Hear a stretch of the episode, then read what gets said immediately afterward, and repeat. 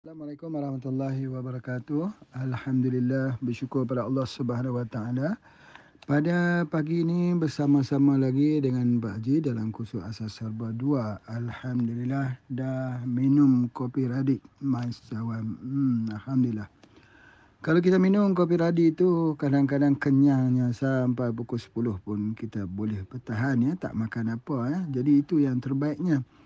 Jadi banyak juga orang tanya ni, bagaimana dengan gulanya? Di antara gula dengan nasi. Gula dengan nasi yang mana yang lebih bahaya? Ya, nasi itu pun mendatangkan gula juga, ya. Tetapi gula kemudian itu diproses, ya. Nasi itu karbohidrat diproses kemudian yang jadi gula. Baik. Pembimbingannya kita di sini, kalau kita ambil kopi radik, gulanya sudah cukup-cukup saja, tak perlu makan nasi lagi. Kurangi nasi hanya ambil sekali saja. InsyaAllah dia tidak akan memberikan sebarang mudarat. Yang jadi masalahnya makan nasi, minum kopi radik. Makan nasi sehari 3 kali, makannya bertambah. Jadi itulah yang menyebabkan kesan yang tidak baik. Jadi oleh sebab itu, kalau seseorang itu ada penyakit misalnya kencing manis, cara nak kurangkan gula tu senang saja. Jangan makan nasi. Kurangkan nasi. Terutama pada waktu malam, itu sangat penting. Masya Allah. Ya. Jadi hari ini kita akan membicarakan tentang kuliah kita Resdung dan Sinusitis. Ini menarik lagi, ya, tentang bagaimana berlakunya sinusitis dan apa impaknya kepada seluruh tubuh badan kita. Yang pertama sekali, kita tahu bahawa sinusitis itu tidak bawa kepada kematian. Biasanya kita makan, orang panggil alergi saja. Makan udang, makan seafood, makan sotong, makan cumi. Itu bahasa Indonesia, ya. Jadi kalau kita ambil itu, apakah mendatangkan kesan alergi? Alerginya itu pada setengah-setengah orang. Ketika ambil saja, dah keluar air mata, gatal. Kemudian dia jadi bersin dan juga dia jadi berhingus dan bermacam-macam lagi. Itu bagi alergik dengan pemakanan. Bagaimana pula kalau alergik dengan debu, dengan habuk, ya, yang ada di kapet. Atau dengan bulu kucing juga boleh menyebabkan alergik. Atau sawang labah-labah, ya, boleh juga menyebabkan alergik. Jadi ada setengah-setengah orang itu dirangsangkan oleh otak. Kalau hanya fikir saja tentang udang, dah jadi alergi dah. Baru fikir, belum makan lagi. Ni lagi-lagilah parah. Ada seorang fikir, ada setengah pula tak boleh ambil telur. Kalau ambil telur, jadi alergi. Ada setengah tak boleh ambil daging ayam. Apatah lagi ayam yang diternak menggunakan kimia, jadi alergi. Jadi apa-apa yang kita ambil itu menyebabkan dia alergi. Bila kita ambil makanan tersebut, maka di dalam tubuh badan kita ni ada dinamakan masel. Kita ada sel darah putih, sel darah merah, ada masel. Masel ini dia akan mengeluarkan histamin. Histamin itulah yang dikatakan alergi itu. Yang timbul ruam-ruam merah dekat badan dan sebagainya. Bila mengambil sesuatu makanan, yang timbul reaksi alergi itu kerana histamin. Jadi pengobatannya, kita nak cari sesuatu yang bertindak sebagai antihistamin. Antihistamin untuk sinusitis. Banyak sekali orang berikan, kalau pergi ke hospital dia bagi antibiotik. Antibiotik juga digunakan. Dibagikan ubat-ubat antibiotik untuk mengurangi dia punya sinusitis. Tetapi nampaknya tak berkesan juga, ya. Kalau alergi itu pun tak berkesan juga. Jadi oleh sebab itu kadang-kadang mukanya jadi sembab, bengkak dan sebagainya. Jadi di sinilah maka kita kena faham, apabila kita ambil itu maka terjadilah ada bakteria-bakteria, ya, bakteria-bakteria yang duduk di paranasal, di lopak-lopak muka itu, di hidungnya, di tepi mata dan sebagainya itu, hingga dia menimbulkan kesan tersebut. Dan ada yang menanah, ya. Dalam lopak-lopak tu ada yang menanah. Dan ada yang menanah, ya. Dan menyebabkan berlakunya polip. Polip ni yakni ada ketumbuhan dalam hidung. Ada ketumbuhan di dalam telinga. Jadi kalau kita bicara tentang ini, kita akan bicara tentang ENT. Ya, nose dan throat. Jadi kita memperkatakan tentang mata, telinga, dan juga kerongkongan. Jadi itu adalah asasnya. Jadi apabila kita mengambilnya, maka kita kena cari suatu herba yang mempunyai sifat antihistamin. Iaitu apa dia? Antibiotik lah. Antibakteria kan, yang menyebabkan itu bakteria, namanya antibiotik. Kita kena cari antibiotik. Di dalam pengambilan antibiotik ini ada antibiotik yang khusus kepada bakteria-bakteria tertentu. Dan ada antibiotik ni yang spektrum luas. Dia boleh membunuh banyak bakteria dalam masa sekaligus. Jadi ini yang kita kena faham. Apakah bakteria yang kita gunakan itu, adakah antibiotik yang kita gunakan itu antibiotik spektrum luas ataupun antibiotik biasa saja? Itu yang mesti dipahami. Masya Allah. Untuk memperkatakan antibiotik ini, maka Pak Haji cuma nak sebutkan bahawa di dalam pengobatan herba, kita sinergi. Konsep dia sinergi. Kita tak boleh ambil antibiotik tu pada pokok-pokok tertentu saja, tetapi mesti disinergikan di dalam campuran yang betul. Maka ubat antibiotik yang terbaik sekali yang kita keluarkan ialah Cosinium Plus. Cosinium Plus itu adalah antibiotik yang terbaik yang kita gunakan. Apa saja boleh menggunakan antibiotik. Baik, dulu mungkin Pak Haji telah ulas tentang bad doktor. Doktor yang buruk ni semua sakit bagi antibiotik. Sebab apa ya? Antibiotik ataupun ubat-ubatan kimia yang membunuh bakteria ini, dia bukan hanya membunuh bakteria-bakteria yang jahat, yang buruk, tetapi dia juga membunuh good bakteria. Apabila dia membunuh good bakteria ini, amat bahaya juga pada anak-anak kecil ya. Sebab good bakteria ini ada dalam tubuh badan yang menolong juga untuk kesihatan tubuh badan ini. Dan kita tahu ya bahawa good bakteria ini ada dalam usus juga. Jadi kalaulah kematian good bakteria ini menyebabkan pencernaan anak itu tak dapat nutrisi. Sebab apa? Sebab pencernaan yang tidak sempurna dan asimilasi, iaitu penyerapan yang tak sempurna. Jadi oleh sebab itu maka kita tengok kadang-kadang anak-anak tu makan banyak tapi kurus. Sebab apa? Sebab pengambilan daripada antibiotik yang keterlaluan. Dan ini juga akan merubah dia punya fizik anak tersebut dan kita tengok dia tak sihat. Sebab apa? Antibiotik yang berlebihan. Sebab tu dia katakan bad doctor ini semua dia bagi antibiotik. Sakit gigi antibiotik, sakit kepala antibiotik, sakit apa semua dia bagi antibiotik. Sebab antibiotik tu murah. Dan dia boleh digunakan. Jadi oleh sebab itu maka dalam pengobatan kita tidak boleh. Kita ada had dia, ada ukuran dia. Dan walau macam mana pun antibiotik yang ada di dalam herba ini, dia tidak seperti antibiotik yang ada dalam kimia, yang mempunyai kesan sampingan yang sangat kuat. Kerana di dalam herba ini, antibiotik itu yang pertama, dia tidak mempunyai antibiotik yang tinggi. Yang kedua, kerana dia telah disinergikan. Kita faham hukum sinergi ya, mengurangkan kekerasan ubat, ya, menghilangkan kesan sampingan dan sebagainya. Terkeluar sikit daripada perbincangan ini, sementara Pak Haji ingat ya, bahawa ada orang yang menghadapi masalah telinga berlubang. Telinga berlubang atau masalah gegendang telinga tersebut.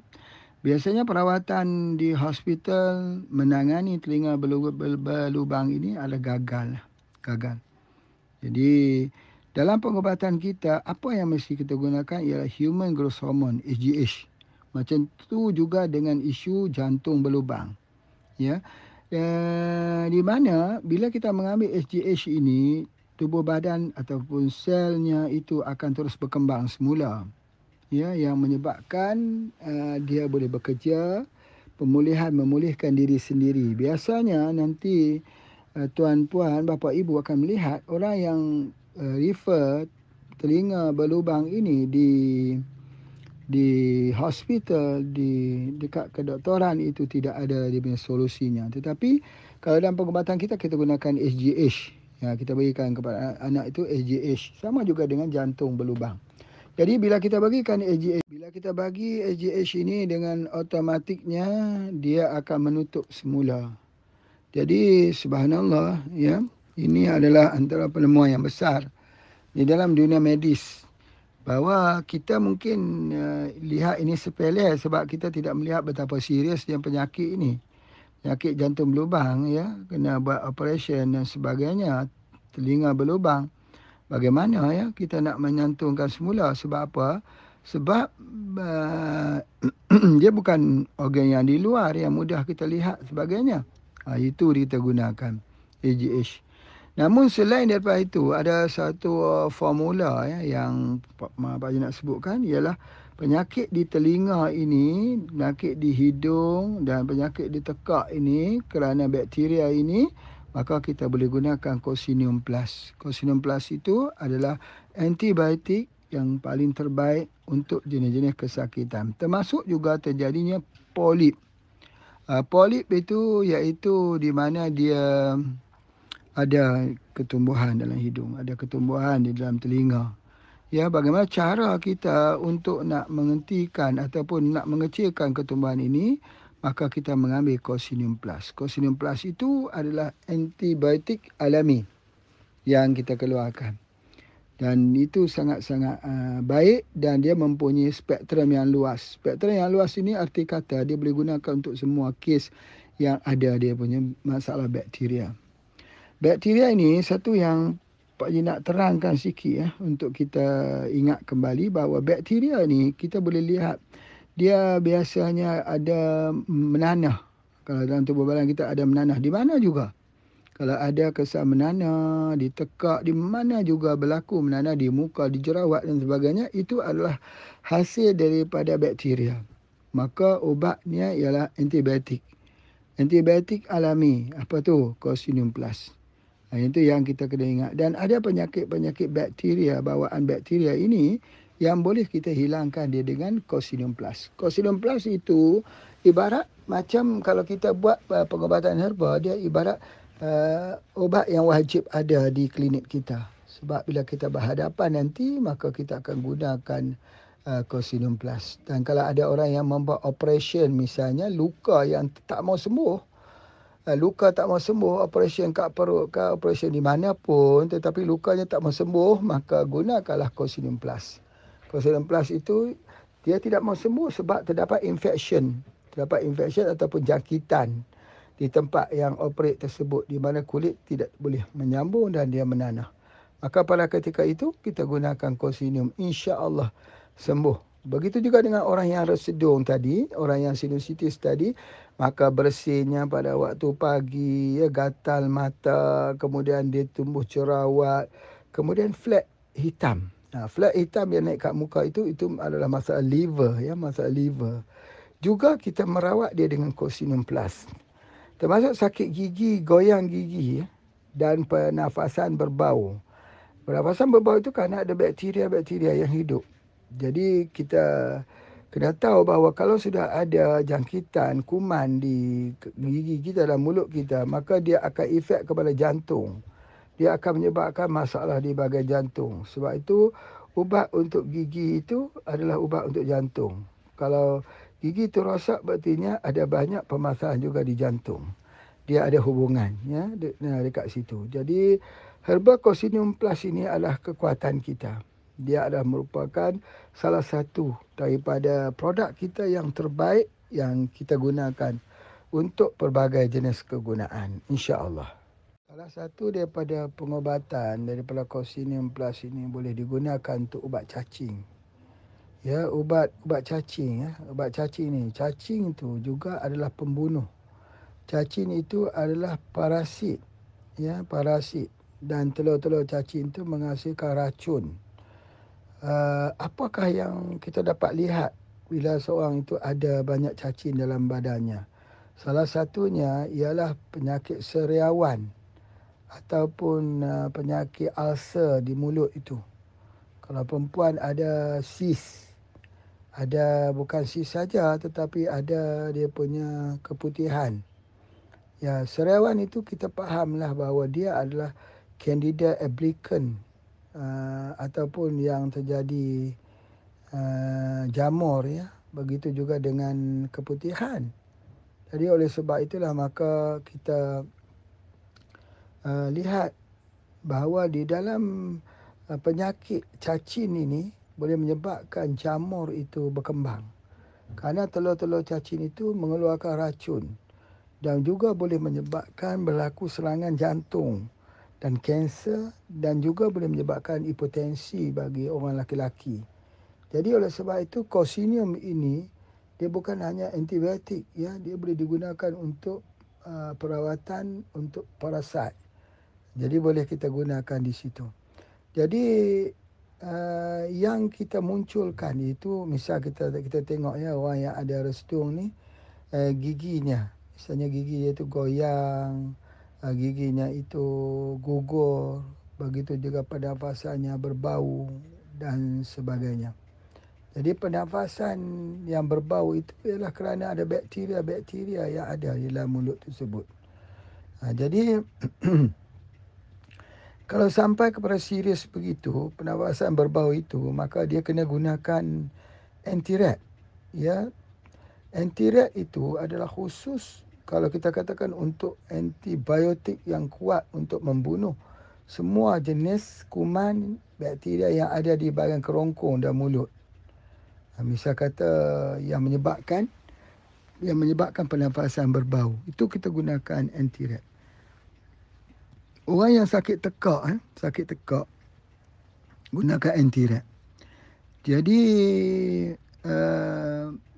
daripada pengalaman Pak jumpa pesakit-pesakit yang pernafasan berbau ni memang susah nak hilang. Sebab kita tahu bahawa bau itu mungkin satu daripada mulut, satu daripada perut ya. Tapi apa pun setelah kita bagi antirat, bagi cosinium, insya-Allah itu boleh dihilangkan. Dan juga boleh menghilangkan sakit giginya. Yang selalu sakit gigi, ngilu gigi dan sebagainya. Jadi itu boleh kita gunakan.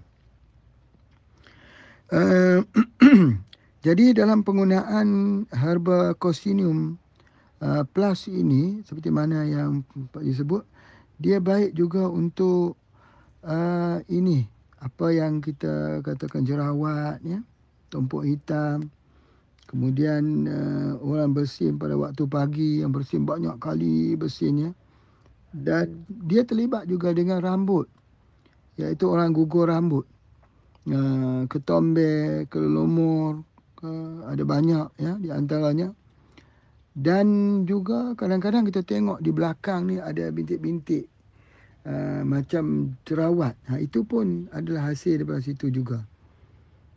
Dan apa yang Pak nak sambungkan sikit lagi, bahawa Cosinium Plus ini atau antibiotik kita ini, yang kita buat antibiotik khusus untuk kita, dia baik juga digunakan untuk orang yang ada peradangan seperti buasir.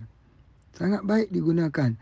Ini adalah kerana sinergi herba yang kita gunakan itu, iaitu mengelakkan daripada buang air berdarah dan terjadinya peradangan bengkak di anus dan juga di dalam usus, mengelakkan daripada berlakunya kanser.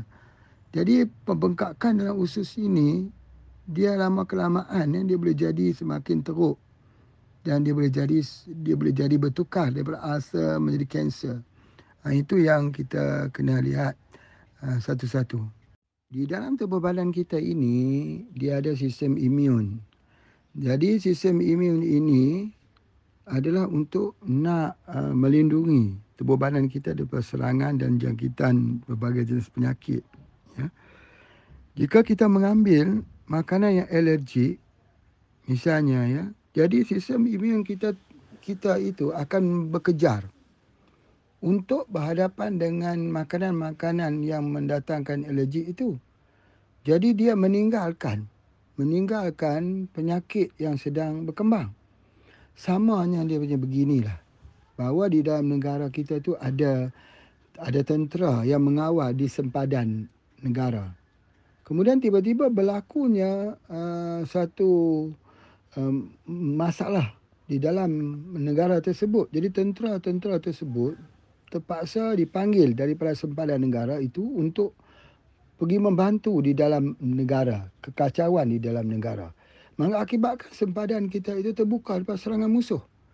Jadi barang-barang yang alergi ini, makanan yang alergi ini menyebabkan penyakit akan menjadi semakin besar. Misalnya orang yang ada penyakit kanser misalnya. Maka bila dia ambil makanan yang alergi ini, maka menyebabkan sel imuniti akan berkejar ke tempat tersebut, tempat masuk makanan alergi tersebut, menyebabkan kanser itu akan semakin besar, makin teruk, makin teruk. Jadi oleh sebab itu, maka itu disebut sebagai pantangan. Jadi kita kena pantang makanan-makanan yang alergi supaya semua sistem imuniti kita itu bekerja untuk menghadapi permasalahan sesuatu penyakit. Jadi yang jadi permasalahannya hari ini yang berlaku ialah apabila seseorang itu ada penyakit tetapi dia mengambil makanan-makanan yang alergi yang mengakibatkan penyakitnya semakin parah, semakin parah. Penyakit parah itu sebab doktor, sistem imun yang ada dalam tubuh badan itu tak boleh bekerja. Sebab apa? Dia terpaksa berhadapan dengan dua. Pertama penyakit, yang kedua ialah makanan alergi. Jadi oleh sebab itu maka kita perlu mencari apakah dia makanan untuk orang sihat, apakah makanan untuk orang sakit. Sebab sudah tentu berbeza makanan untuk orang sakit ini. Dia tak boleh ambil sembarangan. Sebab kalau dia ambil, maka dia akan menyebabkan penyakit itu bertambah parah. Apakah dia? Iaitu makanan yang mendatangkan alergi pada tubuh badannya. Apa misalnya sebagai satu contoh? Contohnya ialah makanan laut, seafood. Makanan laut ini ataupun seafood ini dia mengandungi purin, dia panggil. Purin. Purin ini mendatangkan asid yang tinggi dalam tubuh badan kita. Terutamanya bagi jenis-jenis macam ikan bilis ataupun kita ambil daripada sotong, udang dan apa-apa juga yang daripada makanan laut yang boleh mendatangkan. Itu adalah merupakan alergi. Alergi yang menimbulkan kesan. Dan bagaimana kalau kita sudah jadi begitu, maka cepat-cepat mengambil anti-rex. Ya, ataupun kita ambil cosinium dahulu. Kalau cosinium tak mampu untuk menghentikan semua kesan alergi itu, cepat-cepat kita mengambil anti-rex. Itu adalah di antaranya. Dan yang kedua ialah bakteria. Ya, bakteria yang ada. Bakteria ini ada dekat mana? Bakteria tu ada pada makanan yang sudah lebih pada 6 jam. Kalau makanan misalnya adalah kita memasakkan masakan bakari ke kita masak. Tiba-tiba ketika kita masak tersebut lebih pada 6 jam. Ada lebihan. Makanan sebelah pagi nak makan sebelah malam. Misal kata, itu saya contoh yang baik. Makanan pagi nak makan sampai sebelah malam. Itu kalau dia sudah ada kari, ada sayur, maka di situ sudah ada dia punya keracunan bakteria. Begitu juga dengan ayam ya, yang dibeli, yang ada dia punya bau dan sebagainya. Jadi keracunan bakteria ini yang menjadikan juga kesannya adalah memberi kesan alergi. Alergi itu daripada apa? Daripada makanan lama. Jadi oleh sebab itu orang yang mempunyai permasalahan ini, dia tidak boleh mengambil makanan lebih pada 6 jam. Atau 8 jam. Ya, kalau dia ambil saja dia gatal. Maka gatal-gatal yang keluar itu namanya histamin. Macam mana nak hentikannya itu? Maka kita hentikan dengan cosinium. Kalau kita tak hentikan, apa yang akan berlaku? Ya, yang akan berlaku, sistem imun dia akan rendah. Dia akan jatuh sakit. Dia akan jadi lemah. Dan kalau dia sudah ada penyakit dalam tubuh badannya itu, maka penyakitnya akan jadi lebih kuat. Ya, itu di antaranya, iaitu makanan yang yang lebih masa harus diambil perhatian. Tadi Pak Haji dah cakap pasal parasit ya. Parasit yang ni jenis-jenis cacing ya, nematod dan sebagainya. Parasit dan juga virus ini dia boleh terjadi juga merosakkan di satu organ kita, iaitu di liver. Di liver. Jadi sebab itu kita tengok kalau orang tu ada masalah hati.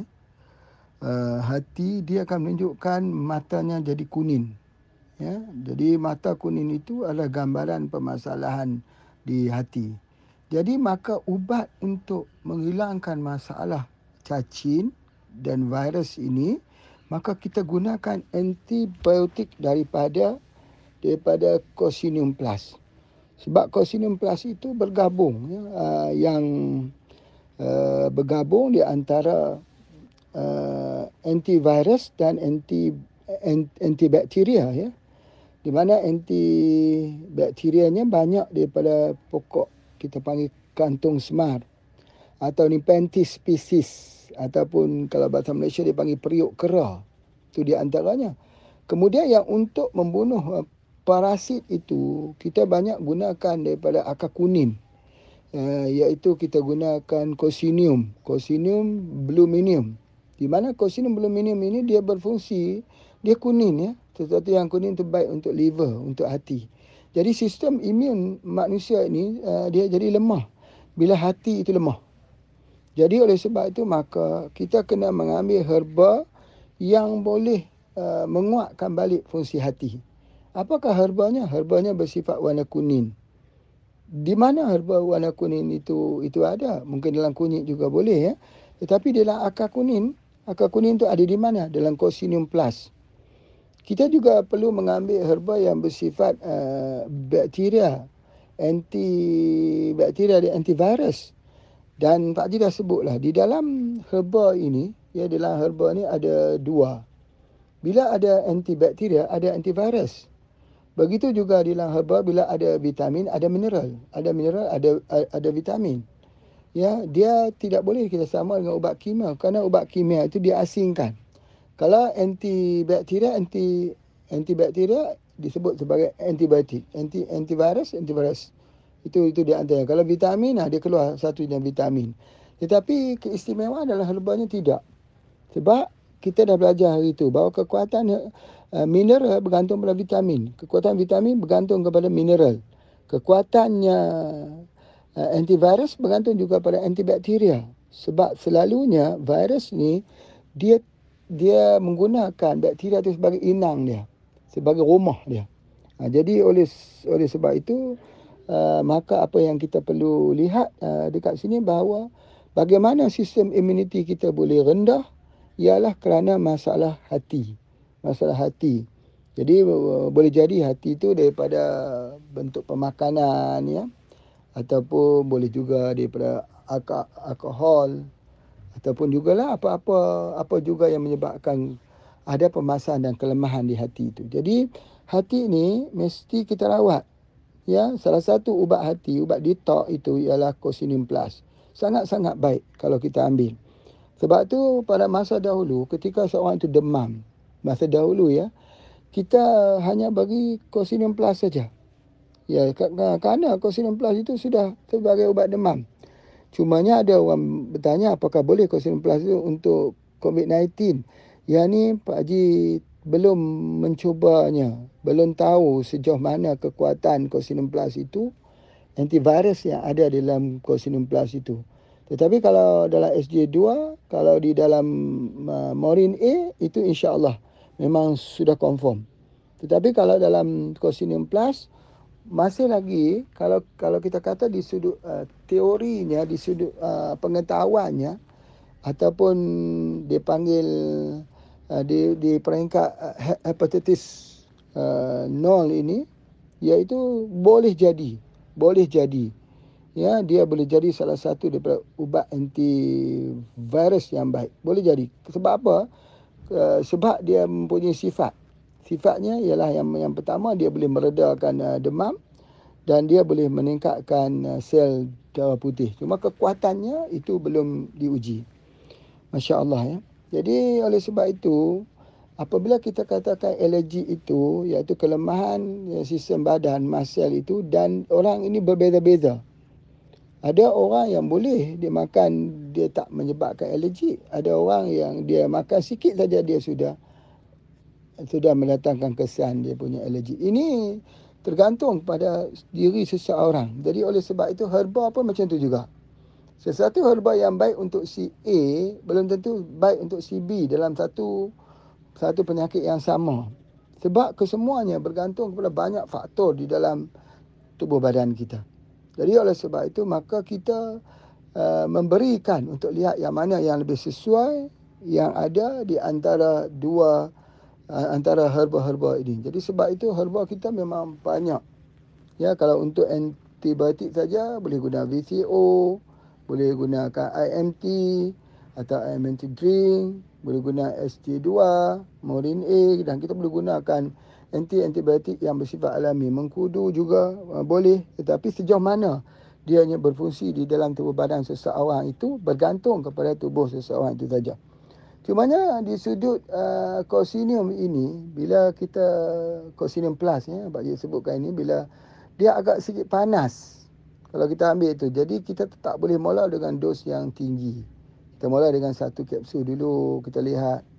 Kalau dia tak sembuh lagi, satu kapsul pagi, satu tengah hari, satu malam.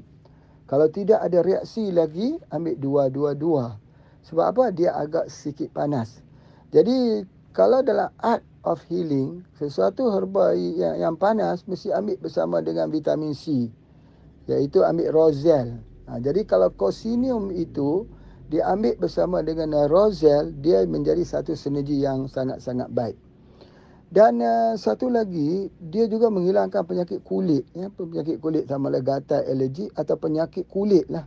Apa juga. Sama ada kulit itu menanah ke, kulit itu jadi gegatal ke, jadi gatal-gatal ke, dia jadi miang ke. Apa juga penyakit kulit itu, kita bagikan dia dengan Cosinium. InsyaAllah. Cosinium ini juga Pak Haji gunakan untuk orang yang ada penyakit leukemia. Ya, leukemia ini maksudnya kelebihan darah putih lah. Jadi, kalau SJ2, kita tak boleh ambil untuk leukemia. Kalau Morin A tak boleh ambil untuk leukemia. Tetapi, kalau Cosinium Plus, boleh ambil untuk leukemia. Jadi, kalau ada orang ada leukemia, dia kena dia punya COVID-19 ini, kita boleh bagi dengan Cosinium Plus. Sebab apa Cosinium Plus ini? Ada ubat untuk leukemia. Salah satu ubat leukemia di dalam penyelidikan herba mengatakan dia datang daripada pokok Nepenthes. Pokok Nepenthes itu ialah pokok kantung semar. Kantung semar ini sangat istimewa dan terima kasih kepada kawan Pak Haji ya, ada yang menghantarnya. Di mana ada di tempatnya dia hantar. Belum sampai lagi, Pak Haji belum terima lagi. Jadi dia ada apa? Satu bahan ya, iaitu dia panggil tetracycline. Bila saja Pak Haji sebut tentang tetracycline ini, harus dengar betul-betul ya. Tetracycline ini ada dalam antibiotik spektrum luas yang tak semua orang boleh bagi. Dia hanya boleh diprescribe oleh doktor. Hanya boleh dibagi oleh seorang doktor ya. Yang tu adalah disebut sebagai tetracycline daripada kimia ya. Yang ingin Pak Haji sebutkan ini adalah tetracycline daripada tumbuh-tumbuhan. Dia ada sifat yang berbeza. Dia mempunyai aksi, orang kata mempunyai karakter seperti itu. Misal kata Pak Haji bagi satu contoh ya, orang yang ada penyakit kekencing manis.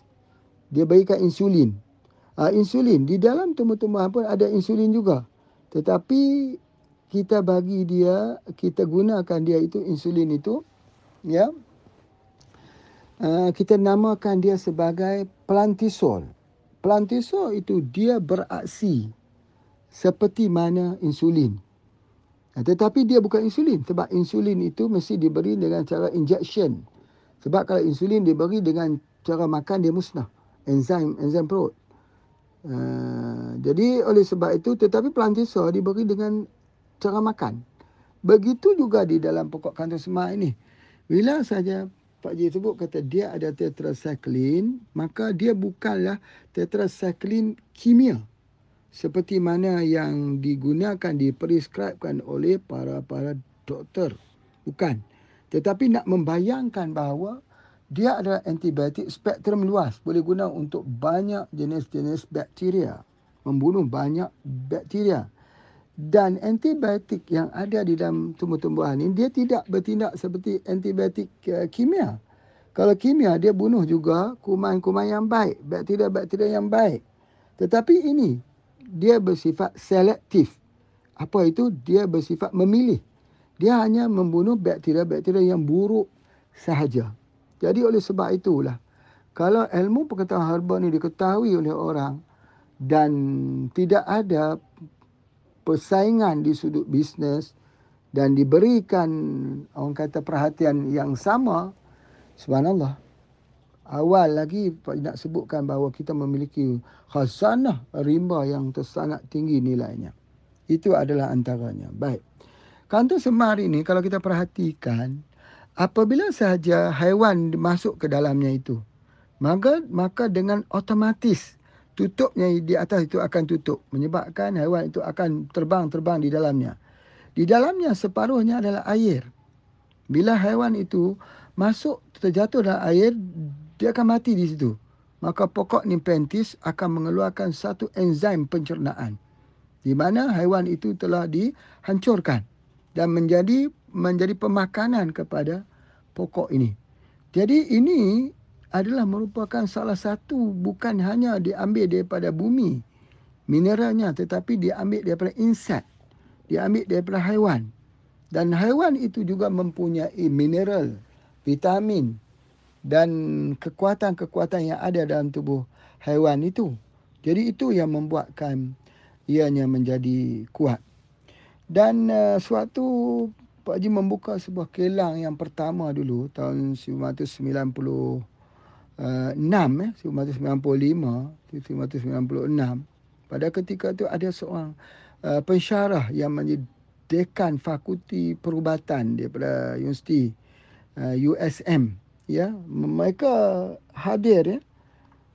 Pak Haji dah lupa sama ada UM ataupun USM, dah lupa lah ini. Ada dia punya, tetapi daripada fakulti perubatan. Jadi namanya Profesor Ahmad. Ketika Profesor itu hadir nak jumpa dengan Pak Haji pada ketika itu, dia cuma nak bertanya, ada tak dalam produk-produk HP ini yang menggunakan pokok Nepenthes? Ada, kita kata, di dalam herba kita yang bernama Cosinium. Okey. Apa fungsi, dia kata? Apakah fungsi-fungsi yang digunakan oleh HPA untuk herba Cosinium ni? Pak Haji terangkan. Dan antaranya ialah untuk ubat penyakit leukemia. Dia kata memang benar, dia kata. Kerana mereka ini telah buat kajian dekat universiti bahawa salah satu ubat leukemia ialah daripada kantung semar. Masya Allah. Dan antara ucapan beliau yang Pak Haji masih ingat, dia kata kalau kita nak belajar menjadi doktor herba, kita bukan belajar dekat universiti. Ini yang cakap ni adalah dekan fakulti perubatan. Kita mesti belajar dengan orang tua-tua dulu. Kita kena belajar dengan generasi tua. Cuba kita bayangkan pada tahun 1996, 1995. Generasi tua pada zaman itu. Hari ini sudah lebih pada 25 tahun. Generasi tua tu sudah hilang. Sudah hilang. Dan Pak Haji pun pada hari ini sudah hampir 60 tahun.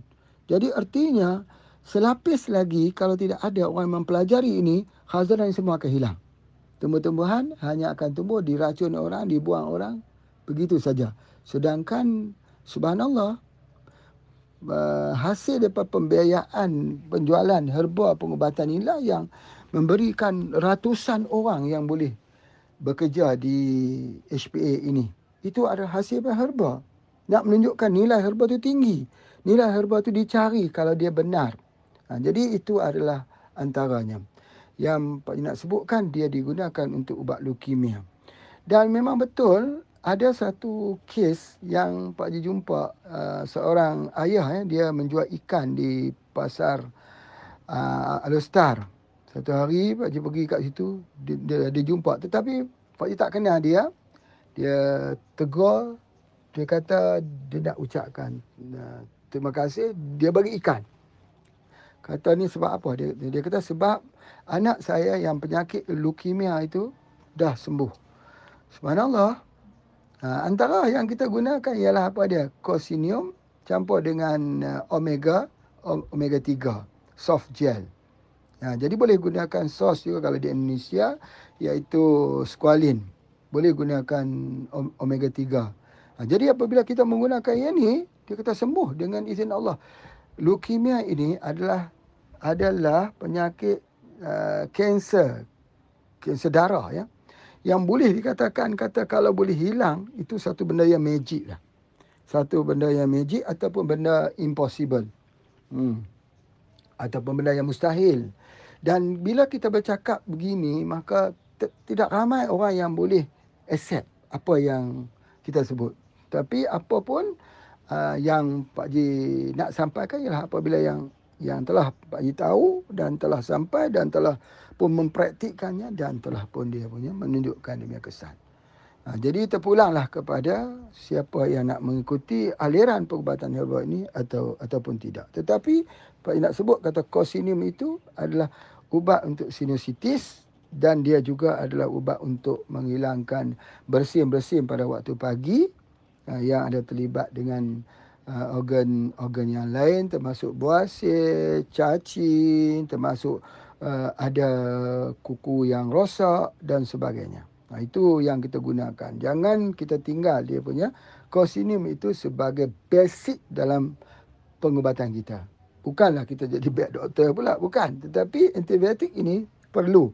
Tetapi bukan antibiotik kimia. Kita gunakan antibiotik daripada tumbuh-tumbuhan. Ya, tetapi yang mempunyai spektrum yang luas. Dia adalah Cosinium. InsyaAllah Pak Haji rasa ini kuliah yang boleh Pak Haji sampaikan. Dan kalau ada pertanyaan, silakan nanti Pak Haji akan menjawabnya. InsyaAllah. Silakan.